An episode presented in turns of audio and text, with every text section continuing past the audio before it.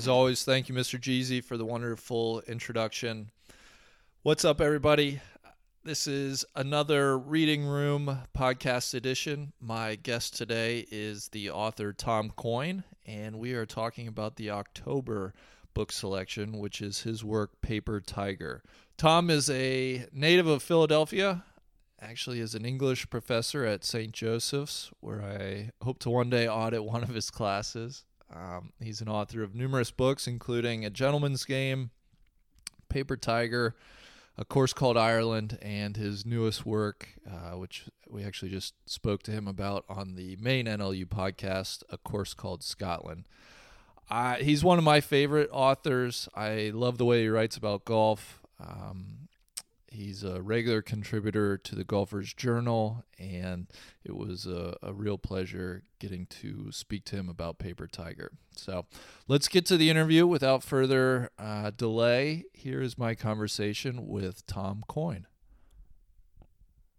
Tom, great to talk to you again, man. It uh, it's it hasn't been that long. This is great. I I could get used to this. I know we went for like so long, never having conversed and now um, twice in uh, a couple weeks. So yeah, thanks for uh, having me back to talk talk a little talk a little paper tiger, man. I was so excited to see the post. Um, it popped up on my social media that you uh, not only had a book club, which is outstanding, um, but that we're going to talk about paper tiger. So it's really cool. I appreciate it.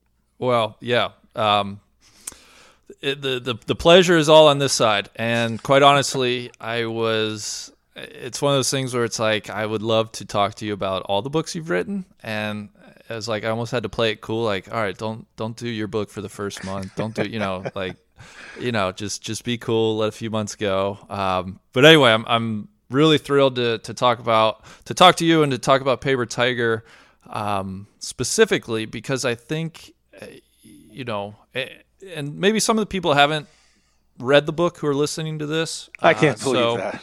I, I can't either. Um, but I, I, I, my first question is what the genesis for the book was, and yeah. if you could kind of describe in in macro detail um, what the book is about for anybody who hasn't read it yet. Yeah, for sure. So, Paper Tiger is uh, it's subtitled "An Obsessed Golfer's Quest to Play with the Pros," and um, it basically follows my story um, my quest to play next level golf. Uh, I think that every golfer has that that fantasy, that dream, that question of um, you know, you hit one good shot and you think, you know, ooh, wait, I I can do this. You know, uh, what? Or you hit two good shots and you think, golf has this way of tricking you into thinking that you might be better than you actually are. And I thought, and I'd always wondered, you know, I was a decent junior golfer, but um, didn't play in college and you know, did other stuff. And I, I always wondered, you know, if I had everything that they those other kids had when they were growing up, or and not that I had like a tough childhood, but you know, I wasn't like bouncing around on the AJGA and with coaches and all that stuff. And and I thought, you know, if I had all the stuff that the pros have, you know, I wonder like how how good could I get? You know, as like a 10, 11 handicap, and and and you know, when talking to people, I think everyone thinks the same thing because golf's funny. Like you don't watch basketball and think that you can do what LeBron James can do, because that's just a different. I'll never. I can't dunk like, and I can't drain three pointers. I'm that's that's never going to happen. But like I've made twenty foot putts, and you know I've holed it from bunkers, and I've hit big enough drives and all that stuff. So there's this sense as you watch, I think, elite golfers that um hey, they're kind of doing what I do too. So that that fantasy was certainly trying to live that was was the idea behind the book. Um, it grew out of um, my first book was a was a novel, um, A Gentleman's Game, which of course all the listeners are certain well less chance that they're familiar with that one for sure. No, no, I was gonna say for sure. Yeah, yeah, yeah, yeah, yeah, yeah, yeah, yeah Gentleman's Game. Um, and and that was you know fiction. And I started off as a life, my writing life as a fiction writer, and um, spent a couple years kicking around other novels, um, doing stuff that wasn't, trying some stuff that wasn't golf related, and um, you know, came back to this idea that you know, in in a gentleman's game, I kind of wrote everything at that point in my life at 25 years old that I kind of knew about the world was was in that book. Uh, I grew up caddying and playing golf, and that's what that book was about. So I realized, you know, I have to go out and live an adventure, live an experience to give me to give me more to write about. Um, and so that's where I kind of transitioned to nonfiction, and that's what I've been doing ever since, and and kind of following this this formula of all right, go do something crazy that that people or other golf golfers specifically would love to do, you know, and live to tell the tale. Well, talk to me about the logistics of the whole operation. How, what was that process like? How well prepared were you? Um, this was, I believe, the the quest started in May of 2003, so about 15 years ago. Jeez, um, it's been that long. And oh, it, God. yeah, and it and it lasted, um, or it kind of culminated in December of 2004. So, right, essentially looking at what 18 months or so. Mm-hmm. Um, yeah. So, talk to me about the logistics of that 18 month period and how much of that was planned going in. How much um, was kind of on the fly. Yeah. Did yeah, talk to me about that process. Some of it, I mean, I planned as much as I could. A lot of it ended up being on the fly as I kind of learned what I was up against or learned what good players actually do. So I just sort of had a general notion of things that I did need, which would be a coach, um, a shrink, a personal trainer, someone to do, you know, um, fitness, golf fitness with me. So like 2004, you know, not everybody's you know now we take it for granted that all like players are in the gym but maybe 15 years ago um like core strength and all that was kind of like a hot buzzword i guess um as a concept. So so i needed a shrink a trainer a coach. I wanted to have an equipment sponsor and i wanted to go where the golf was. So i moved to i moved to florida. Um i moved to bonita springs near naples um and worked with i actually went around to a few different coaches um, some sort of brand name coaches and um, ended up working with a, a guy um, dr jim Suttie uh, who was at that time at twin eagles uh, in naples. And I, I, think still might be there in the summertime in the winter. He's up in chicago. Um, but he coached um, he was sort of one of the first uh, guys to get use technology, use video work really, um, to sort of identify swing types and, and, and, and had written books about the golf swing and had worked with Azinger and Loren Roberts and Chip Beck and sort of, so, so it was sort of a, that era, uh, you know, 80s, but had a lot of young guys in a stable and an incredible uh, facility. So um, I found him, started working with him. Um, but yeah, a lot of it in terms of like my play and where I was going next. Uh, you know, I was doing a lot of that on the fly because I knew I, I, had to start playing. I had to play a lot of tournaments. I had to get comfortable um, playing that kind of golf. So I was just kind of signing up for anything I could get into, traveling around to like PAT tournaments, um, playing local amateur stuff, um, just kind of just playing my brains out. I mean, I played 542 days in a row. Um, I, I played Christmas morning, man. It was like insane. Oh um, god, it sounds miserable. it kind of got miserable. There's no doubt about it. I, I mean, there was definitely um, the golf blues. You know, definitely set in. Yeah. But I was I was committed. You know, because it was like it, if I do this half-assed, it's not a book. Um, and and then I'm also wondering you know what could I have been or what could I have done if, if I pull any punches. So I, I, I went I went all out. Um, well, and I want to get to the golf blues. I, I, think that's a very interesting topic, but I want to start at the very beginning in May of 2003. Uh, in, in the book, you say your reported weight was 224 pounds, negotiable handicap, uh, probably hovering somewhere around 10. Talk to me about, you know, kind of that, that mindset and your expectations. Yeah. So that was, I mean, it wavered, right? I mean, there were moments when you know when I'm planning this and I'm at the laptop writing about it and I'm like off the golf course where I can I'm feeling like I can do this man like look I've got it all planned out like this is going to happen I'm going to be on the tour and then certainly you know there are moments when you know you're on the third tee and you you know you hit one in the water and you just feel like you've never held a golf club before where where you feel like you know I'm so far away from where I thought I would be um and and so that could like kind of waver on a, on a daily basis but I mean going into it I, I honestly believe that I could make a good run, a good showing in a qualifying school somewhere. Um, now, of course, this is before having teed it up with anyone who plays in these qualifying schools. Um, this was before playing any, before ever playing a four day tournament. Um, but I definitely had the conviction. I didn't do it, it you know, the book title is an homage to like George Plimpton's Paper Lion, um, and he did these participatory sports books, nonfiction books, where um, like he went and played with the Detroit Lions and the Bogey Man he tried to play on tour, but there was it was kind of, they were great books, but they're kind of a send up. Like he he knew he wasn't good, so it was just kind of a, a look behind the curtain.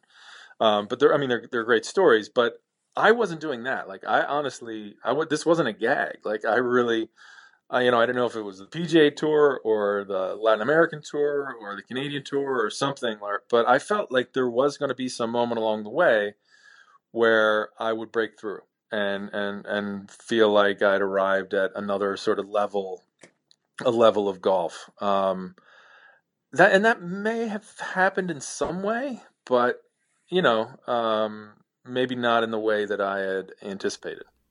And I, I think that's a. I'm glad you mentioned that because it, it certainly, you know, I, I think you kind of breezed over your golf background, but you have enough kind of bona fides in the golf world, and you, you write about it. I, at no point did, did, it seem like a complete novelty act, and I think that's yeah.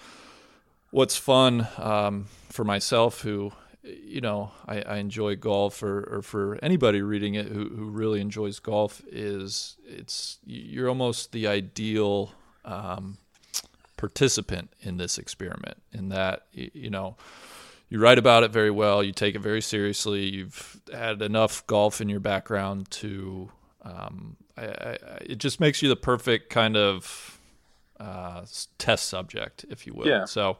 I hope so. Yeah, I wasn't. A, it was. I was good enough where it wasn't a, a total joke, but I wasn't so you know bad that it was like, why do you, why are you bothering? You know. Um. So yeah, I can see. I can see that.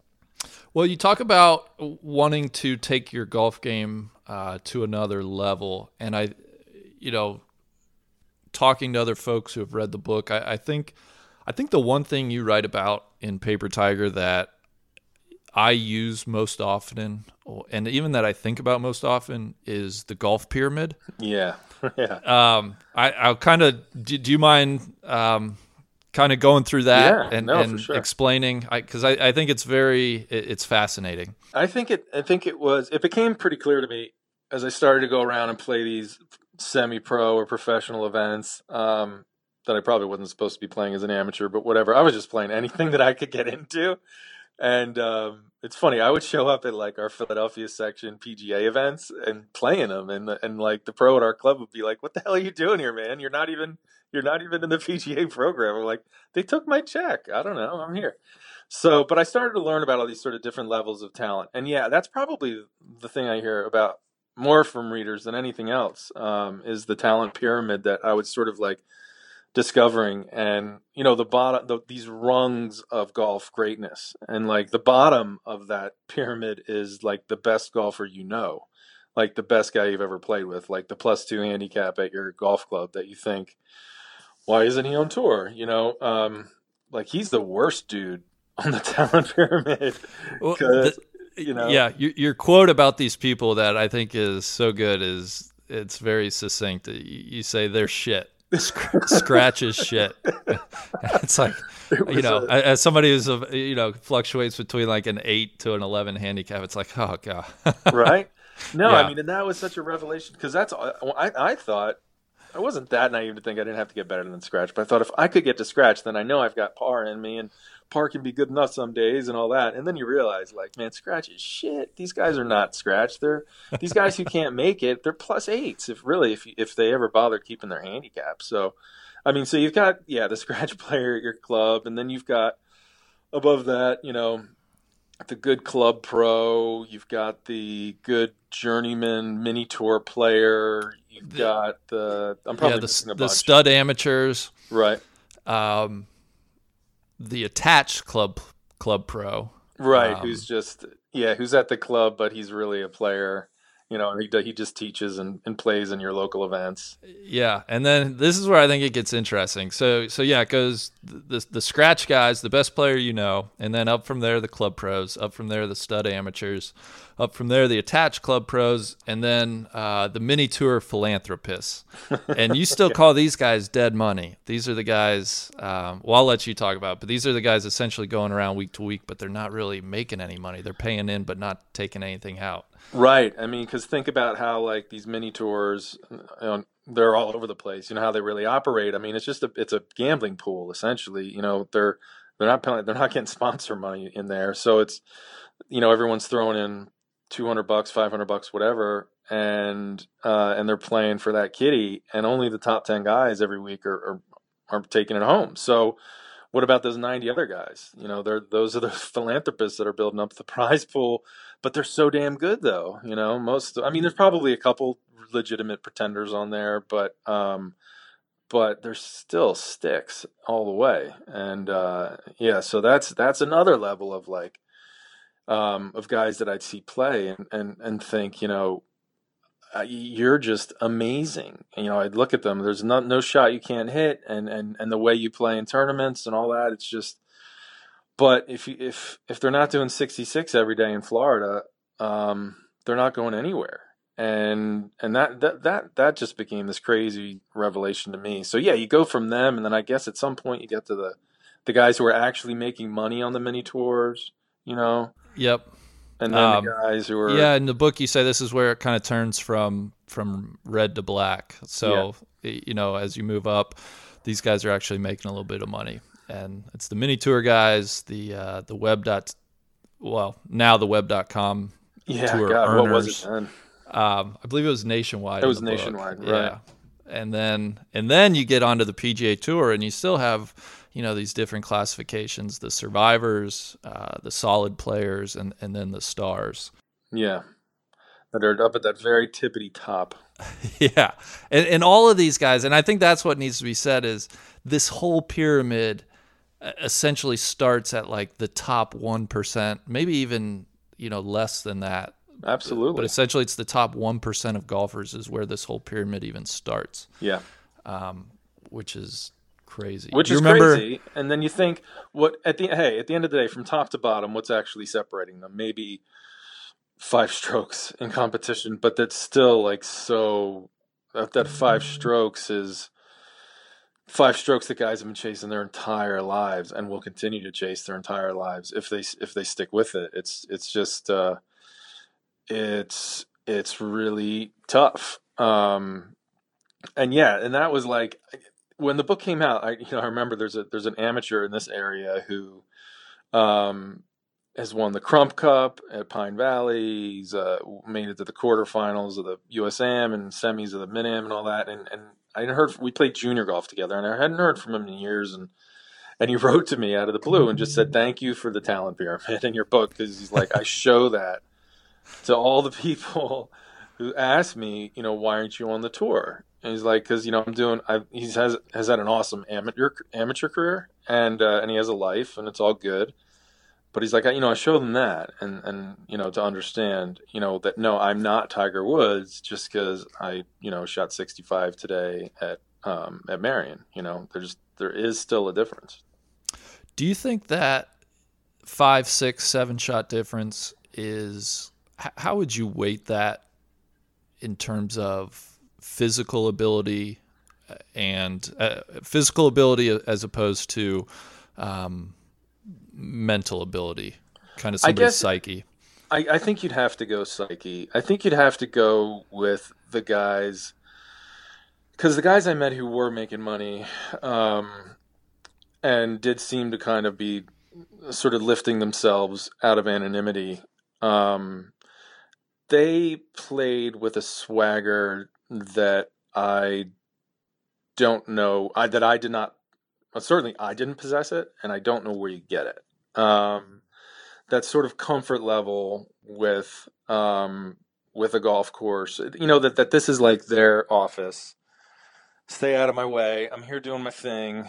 Um, I just the, you know confidence is the obvious word but it was it was more of like this incredible comfort in their um in their tournament skin and just this feeling that these are like artists and this is their working space where they do their thing and that and it was it was uh it was beautiful to see and it was intimidating as hell because it was just something I didn't uh, uh, something I didn't feel at all. I felt nervous as hell in all these in, in these events and um and felt very different from those guys who basically like look almost looked through you like you weren't there um because they were there to do something very serious and do it well um because that's what they did. They they made birdies. They they fucking destroyed golf courses you know? Like they just went low. And and me i always thought they they had no respect for par. Um that was something that like i can par was always good for me man. I love par's always my friend you know? Birdies are great but you know i'll snuggle up to par any day of the week. And these guys hated par and that kind of relentlessness um combined with the physical they all had the physical ability but there were some dudes who just um it just they just went around and it made it look like they're not even trying and it's just fairway green one putt. And that that was always just like god damn how do you do that? Uh yeah so in your book you have a, a quote that i really like and it says there's a real genius in being able to play a mindless round of golf. Mm. and, and i think that um, speaks to you know everything we're talking about here. My question is and and i want to get back to your 18 month experience as well is that genius can that genius be learned? I mean i think that was essentially the experiment um, right absolutely you know that, that it boils down to for you almost is you know can you play a mindless round of golf? Play like an athlete. Just play a game right? You know that um that is that's the whole I, I really discovered that to be like the whole challenge and the brilliance um in in guys who could just do that. And i i don't know if i mean i don't think i could learn it you know um especially with the time that i was given and it's probably something you have from the first time you swing a club or pick up a wiffle ball bat or kick a soccer ball that just sense that like this sport or this activity makes sense to you and you don't have to think too much about it um, there's guys i think that probably just have that and maybe just approach things in life that way it could just be a whole outlook on on life like that you don't take things too deeply or seriously. I mean, there were at one point during the book, someone told me pretty early on, um, as I was describing my endeavor and all the things I was going to do, and you know, they, they told me, you know, if you're going to do this and and play at the next level, you're going to have to get a lot dumber. And and and it didn't mean, and, and I don't mean that to say that I'm smart, and I don't mean that as a slight to people who play great golf. But what he meant, I think, was that you've got all this stuff in your head, and you're, you know, a, you're a writer. You're analyzing everything. You're looking at everything from all angles. Um, you just got to get like real, like mono in your thinking, and just where it's just fairway green putt, and and almost like, you know, um, sort of like caveman about it. Like, and and and I played with some of those cavemen, and and damn, they were so like they were so good. I mean, you wouldn't have, you know, yeah, sure, you wouldn't talk about, you know, politics or Shakespeare with them, but who cares? They can golf their asses off, and and and it, and it was just awesome to see. Um, you know, and they were, you know, just they were they. It's like they were golf. You know, they were golf golf beings, and uh, it was pretty wild. It's God that, that to me that's the most fascinating. Uh, part of golf or really any sport or activity is eh, that balance between folks who just have kind of that calm mind when they're doing something and Yeah. then you know there are some folks who are able to you know find flow or you know whatever you want to call it kind of be in the zone um, and then you know and then i feel like there are folks like me who like cannot stop thinking about uh, you know the the littlest things and it's just it's, Right? it's Yeah. both maddening and and just so fascinating It is. It's like it's frustrating and yet fulfilling at the same time. Like that's the great thing about golf is how it just spins your head, you know. But um, if you just if you want to shoot 59, don't have a spinning head. You know, like you need to have a really really empty head. I would imagine. If um, and and it was kind of cool to see some dudes who sometimes like just had had an empty head for their golf. Sometimes like literally kind of looked a little dim and uh, and I mean that and and hey, and I would trade um, dimness for you know the golf that they could uh, produce without a doubt. You know, they just kept things sort of simple. It was like, yeah, that's what I'm gonna go do now. I'm gonna go smash that driver. I'm gonna make that putt. Why wouldn't I? right I'm like, no, you don't Right. understand, man. This is complicated shit yeah and uh and that was so it, it's it's it is a genius it is a kind of beautiful thing yeah. Uh, all right. Well, let's get back. Let's get back to your to, to your experience.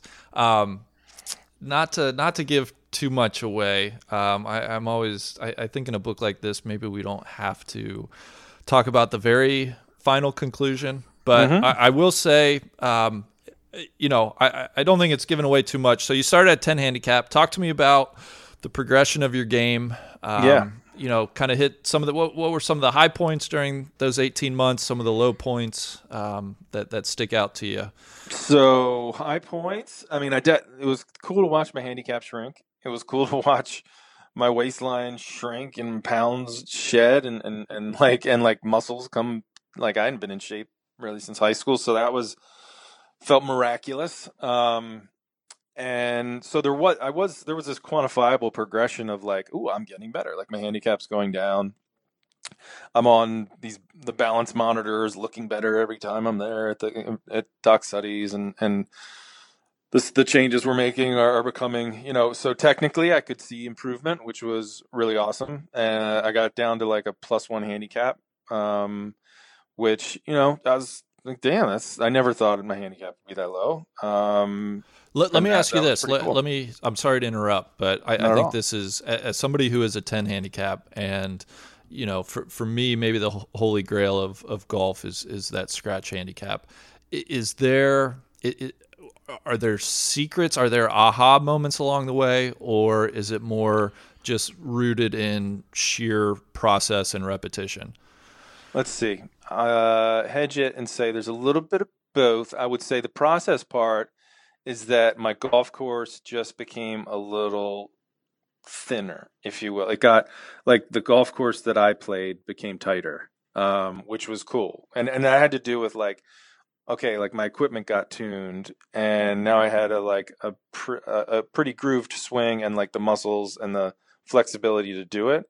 So instead of like hitting the the wild one that would you know turn my 74 into an 81 you know? Um, those started to get deleted. So the golf course started to like shrink a little bit. So so that way so my range of scores just like on a bad day now my score is 75 instead of 82 so so that helps.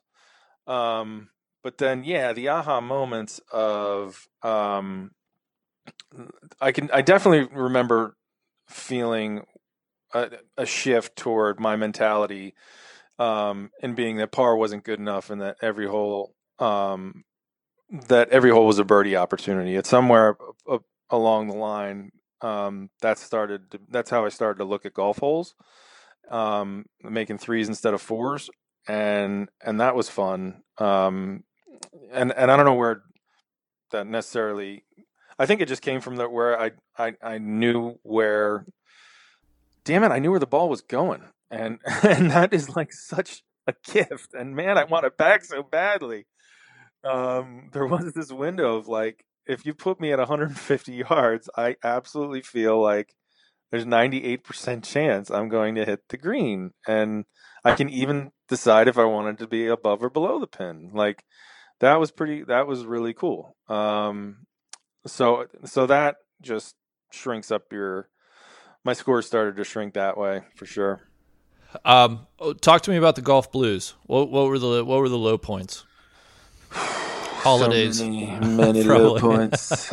so you know, like I think I mentioned this before. Like um, when we spoke last week, it's a really wonderfully entitled privileged problem to have golf depression. But damn it, if I didn't have a lot of it, you know, it was, um, you know, when you've given absolutely everything, and like at this point, and I don't have a hell of a lot of money. You know, I'm 30 years old. I'm still, I think I'm still living with my parents for Christ's sake, and um, I'm spending all my money on golf, and I've given all this time, money, put my publishing career on the line too because if I totally flame out, I don't have a book.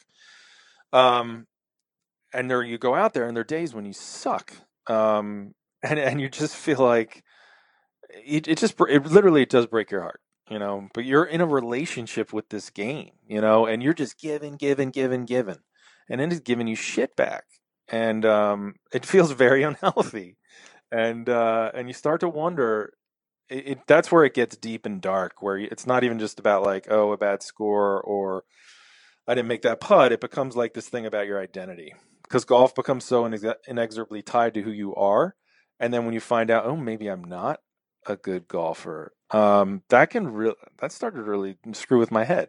And uh, so there were times around the you know funks i think around the middle of the experience where I, I started to you know doubt myself. And then you come out of that you have a you know you start to play well for a little while and then you go back into it.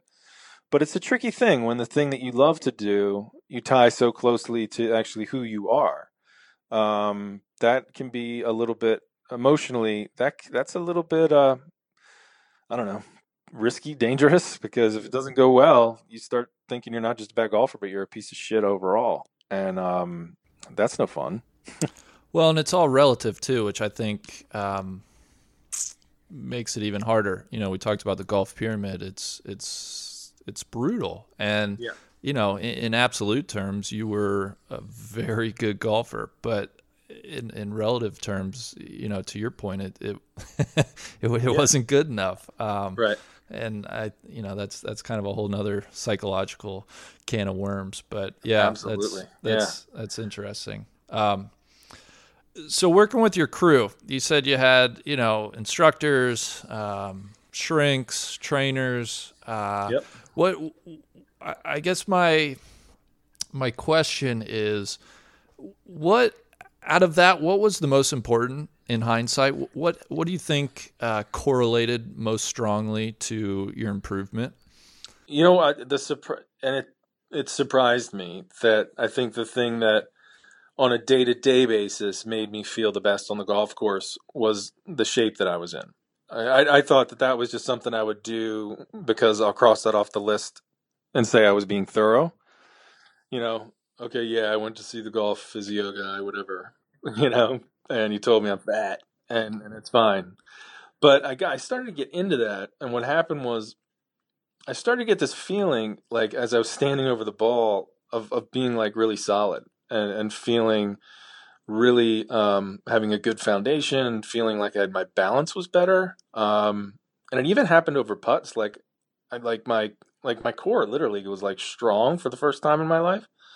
And so like my hands felt soft and like my arms moved nicely and I could my hips were loose for the first time ever and I could I could turn differently and like so there was a certain confidence that came from exercise um, that that really surprised me, and I think it was a huge difference. And it was also a thing that where, like, I could like by putting like I was in the gym every morning, and by putting those hours in, like I can see why these guys are now like the Rorys and whatever like addicted to it because, you know, getting good at golf by just sitting on the range and striping six irons, it's I, I, you can see that you're good or progressing or whatever, but there's something about like putting in hard hours of like sweat and you're like, I'm getting better, you know, I'm taking it to the next level. Um, that way that you feel like, you know, I'm doing what the other guy's not doing and all that stuff that, so, so the, the gym became really, um, I, I was never a gym guy until, until Paper Tiger and I'm not now anymore. So that's good too. But, um, it was, uh,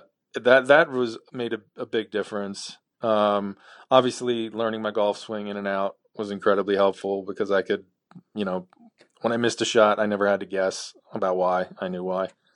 And so that was always good. Um, and then, you know, the mental game, obviously incredibly important. And Dr. Bob Winters was a really great help to me. And, um, and I wish that, and that's probably a part of the story where I would have maybe started with that earlier. Maybe that came in a little bit too late to kind of sink into my game as much as I wanted it to.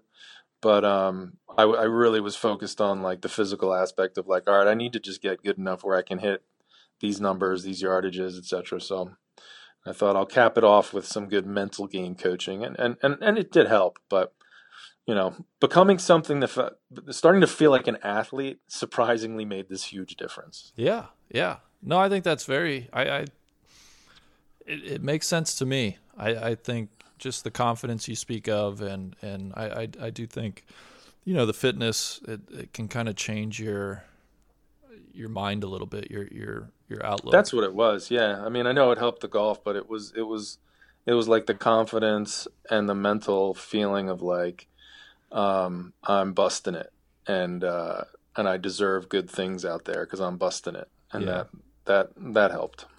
All right, let me ask you this: If you could do it all over again, um, maybe not today, but if you could go back in time and do it all over again, would you?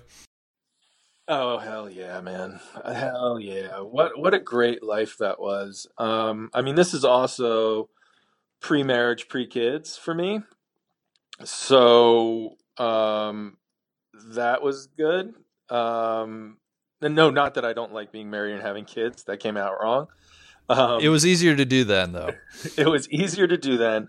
So it was this like incredibly entitled, selfish, wonderful life where I just got up every morning and all I had to do was golf.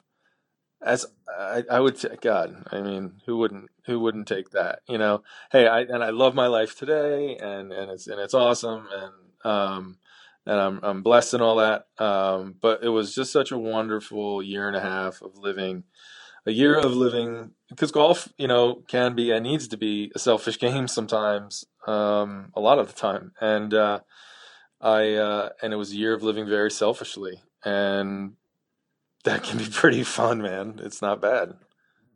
So, uh, is there anything you would change if if the goal was to purely maximize um, or I guess minimize in this case your your handicap. If if the goal is purely to get as as um, to become as good as possible, is there anything that you would do different, knowing what you know? Like if you had to yeah. do another eighteen month experience experiment, um, would you cut out any of the instruction, or or would you you know schedule your your time differently? Would you live somewhere else? Do, do you think you maximized uh, your shot?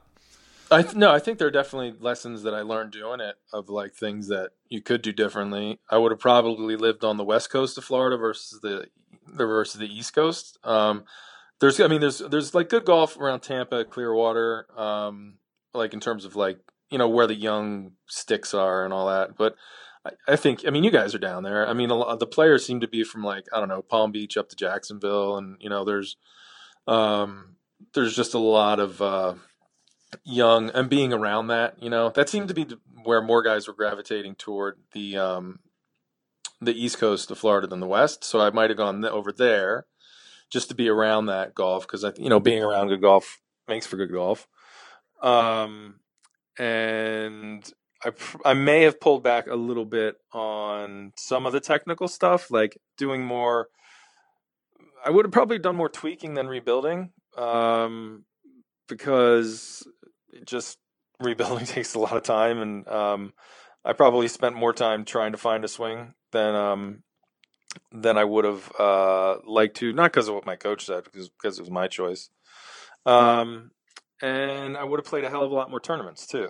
Um, and you know, I tried to get into everything that I could, but there's something about there's no substitute for tournament golf. It's a different sport, and if I was over on the west coast of Florida, I mean, I, I, I could probably find on a weekly basis a two or three day tournament to get into, and um, uh, and that I think would have that gives you a sort of a sort of confidence that you can't you know fake that you know that this is that to, for that stage to become comfortable and like your regular game playing for money for four over four days that's uh that's invaluable and you can't um you can't fake that so the, the the experiment ends in december of 2004 talk to me about your relationship with golf over those next you know six to 12 months in 2005 did you play much? Were you totally fried out? Um, how, how did you kind of assimilate back into a normal uh, life? It was um, it was t- it was a little tough golf wise um, i mean in terms of like what i'm doing day to day you know i'm writing the book and and stuff like that but like after having binged like so hard on golf for so long. Um, I was definitely ready to hang it up for a little while. Um, it was a little bit weird and foreign feeling because it had been, you know, I just was so accustomed to being out there and I lived in golf shoes and I lived with a golf club in my hand for, for a year and a half. Um, so it just took a, a little while for like walking around my house and sitting in my desk, you know, for that to feel normal so that was a little bit of a, an adjustment. Um, but in terms of actually playing, I, I, I it was hard. I, I, didn't like golf for a while um, because I had played well. I'd gotten to a point where, because I could recall like looking at a golf hole and thinking like, I'm gonna tear this shit up, you know, or or I know I'm this is I'm making three here, you know?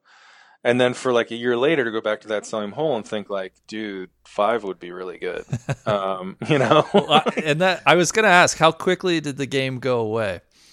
Pretty pretty quickly. I mean i, I don't think my handicap ever got back up above like six or seven but um but then again i wasn't playing a lot and so who knows what it could have got to um the uh so it didn't totally vanish but it just it's hard when you like feel like your your best golf is behind you. So like like what's the fucking point? You know, like the like we we play this game because it there's always that like I said that sort of the way the golf makes you think like today's the day or like it's all going to cl- come together today and, and I'm going to finally play as David Owen calls it my regular game like your like your dream game you know um and and and if that temptation isn't there that you know you're you're finally going to put it all together and maybe do something you haven't done before um, it's it's hard to get excited about it. Um, so I found myself having a hard time getting excited about uh, golf because I'd done like some pretty cool things on the golf course and doing paper tiger,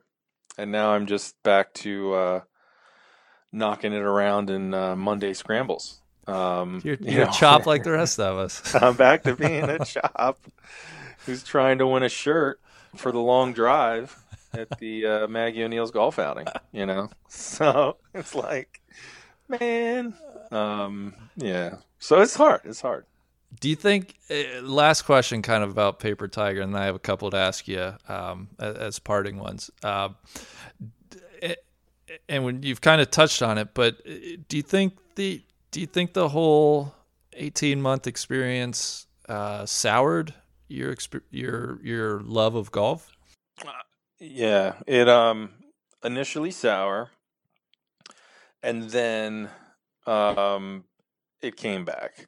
It definitely it was always kind of stirring there and lingering there and and but actually it took quite a while, really. You know, I go off and you know, we've talked about I did an Ireland book next, but there was a lot of time before I did that. And that book wasn't about trying to be good. It was just trying to like see Ireland and survive and all that. So like it took a while for me to start caring about like caring about a score again, and um, and I wanted to because that's just I just love that self that ability to challenge yourself that golf gives you of like okay today I can be a stroke better than yesterday and it took a while to start caring about that again. It took a while to grind. you know, I was done grinding for I, it was probably years before I really gave a shit if the ball went in or not. Um, after after Paper Tiger, but it did come back. You can't shake it, man. It gets its, it's you know, it's got its teeth in you, and you're. I'm I'm certainly that that obsessed golfer today that that I that I was. I just play a lot less.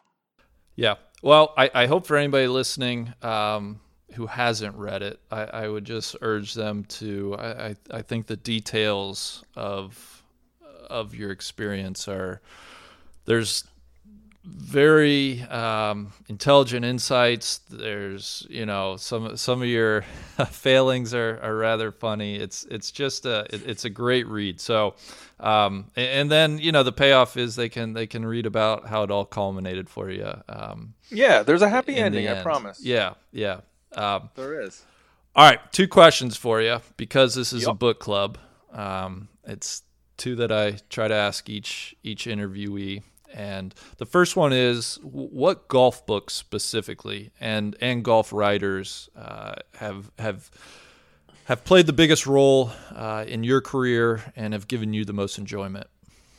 Oh, uh, good question. Um, so I really, I, I, guess probably the golf book that um, Bamberger's to the Linksland, I think is a is a really um, just beautiful book, and that was an important book to me because I think it showed me that one that you can go out and live these adventures and write about them, and they can work and be and be great, but also that um, showed me that you know coming, you know the the pros mattered, you know that that uh, that to write a golf book didn't mean you just had to come up with crazy, wacky things that happened on a golf course, but that you could write with um, that the sentences matter too, because he wrote a, the the book is full of beautiful sentences, and James Dodson's books are the same way. Um, that golf liter that there's not just golf books, but there can be like golf literature, and that that was cool to know and and inspired me because you know I'm coming from my background was like an English lit, and I came from a fine arts program, and we and I was kind of like look I don't know no one looked down on me for writing about golf, um, especially when the book got published. But yeah. you know, then somebody's ah, screw you suckers. Look at me. No, they were all great and supportive, but there's something about like in academia writing golf books is feels a little funny. Mm-hmm. Um, but like writers like Dodson and Bamberger, I think um, gave me uh, some inspiration to to know that golf could be literary in a you know in a successful way. So they're there. I would say they would be two.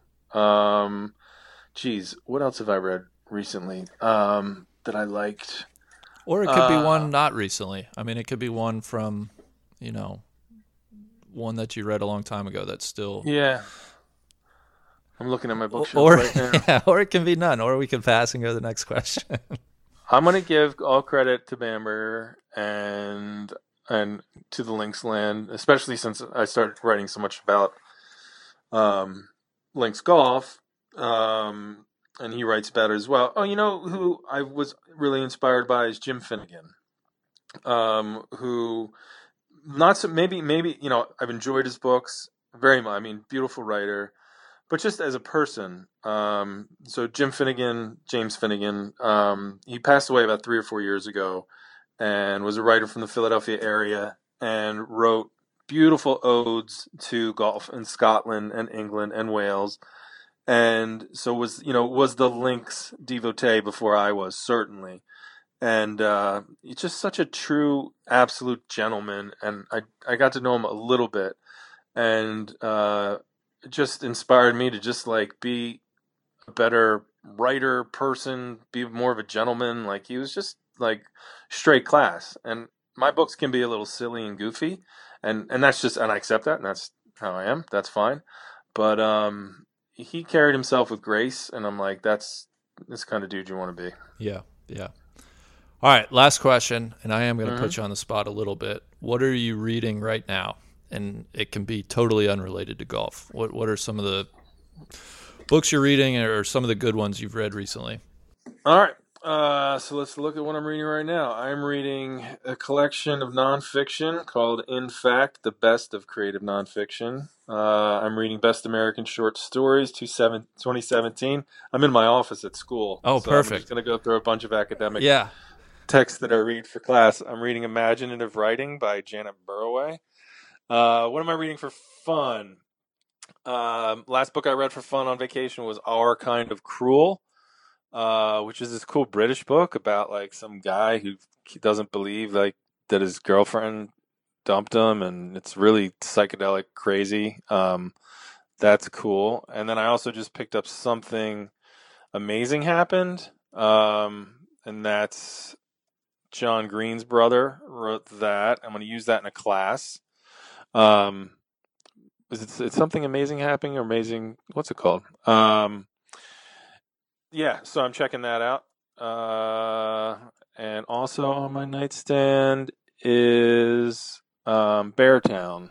Oh, the guy. yeah, Backman, right? Yeah. Yeah. So I just started that on my last um, flight, and I'm totally into that. Oh, we're, we'll have to talk about that. It's um, very relevant given some of the uh, current events going on recently.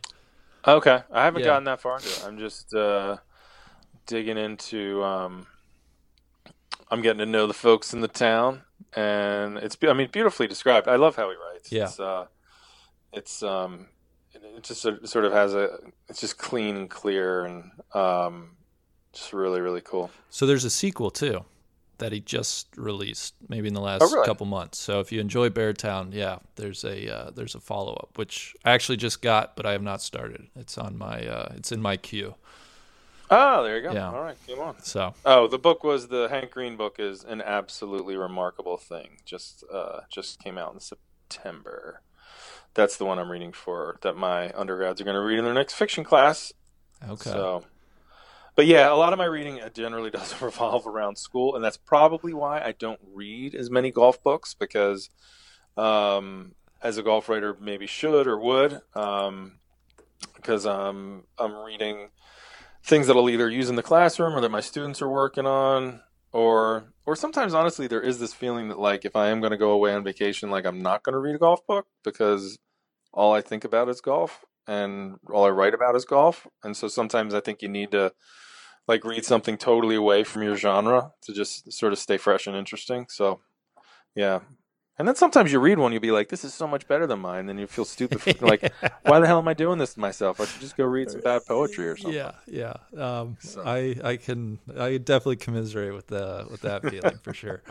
Um, all right, well I've I've taken up uh, a lot of your time. Thank you so much, Tom. Um, Randy, that was super fun. You're you're great. I appreciate all your support. Well, you've been awesome. It's uh, like I said um, in our other chat. It, it not not blowing smoke up your ass, but you you kind of the Ireland book specifically, and and really all your books have made me love golf uh, so much more than I would have. So it's uh, it's a treat to uh, to be able to talk to you.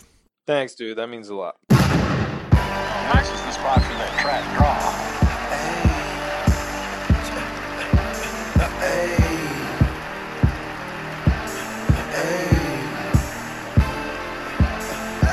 I told him straight drop this and ziplock that. Right on my waistline is why I kept that strap. I remember nights, I didn't remember nights. I damn near went crazy, I had to get it right.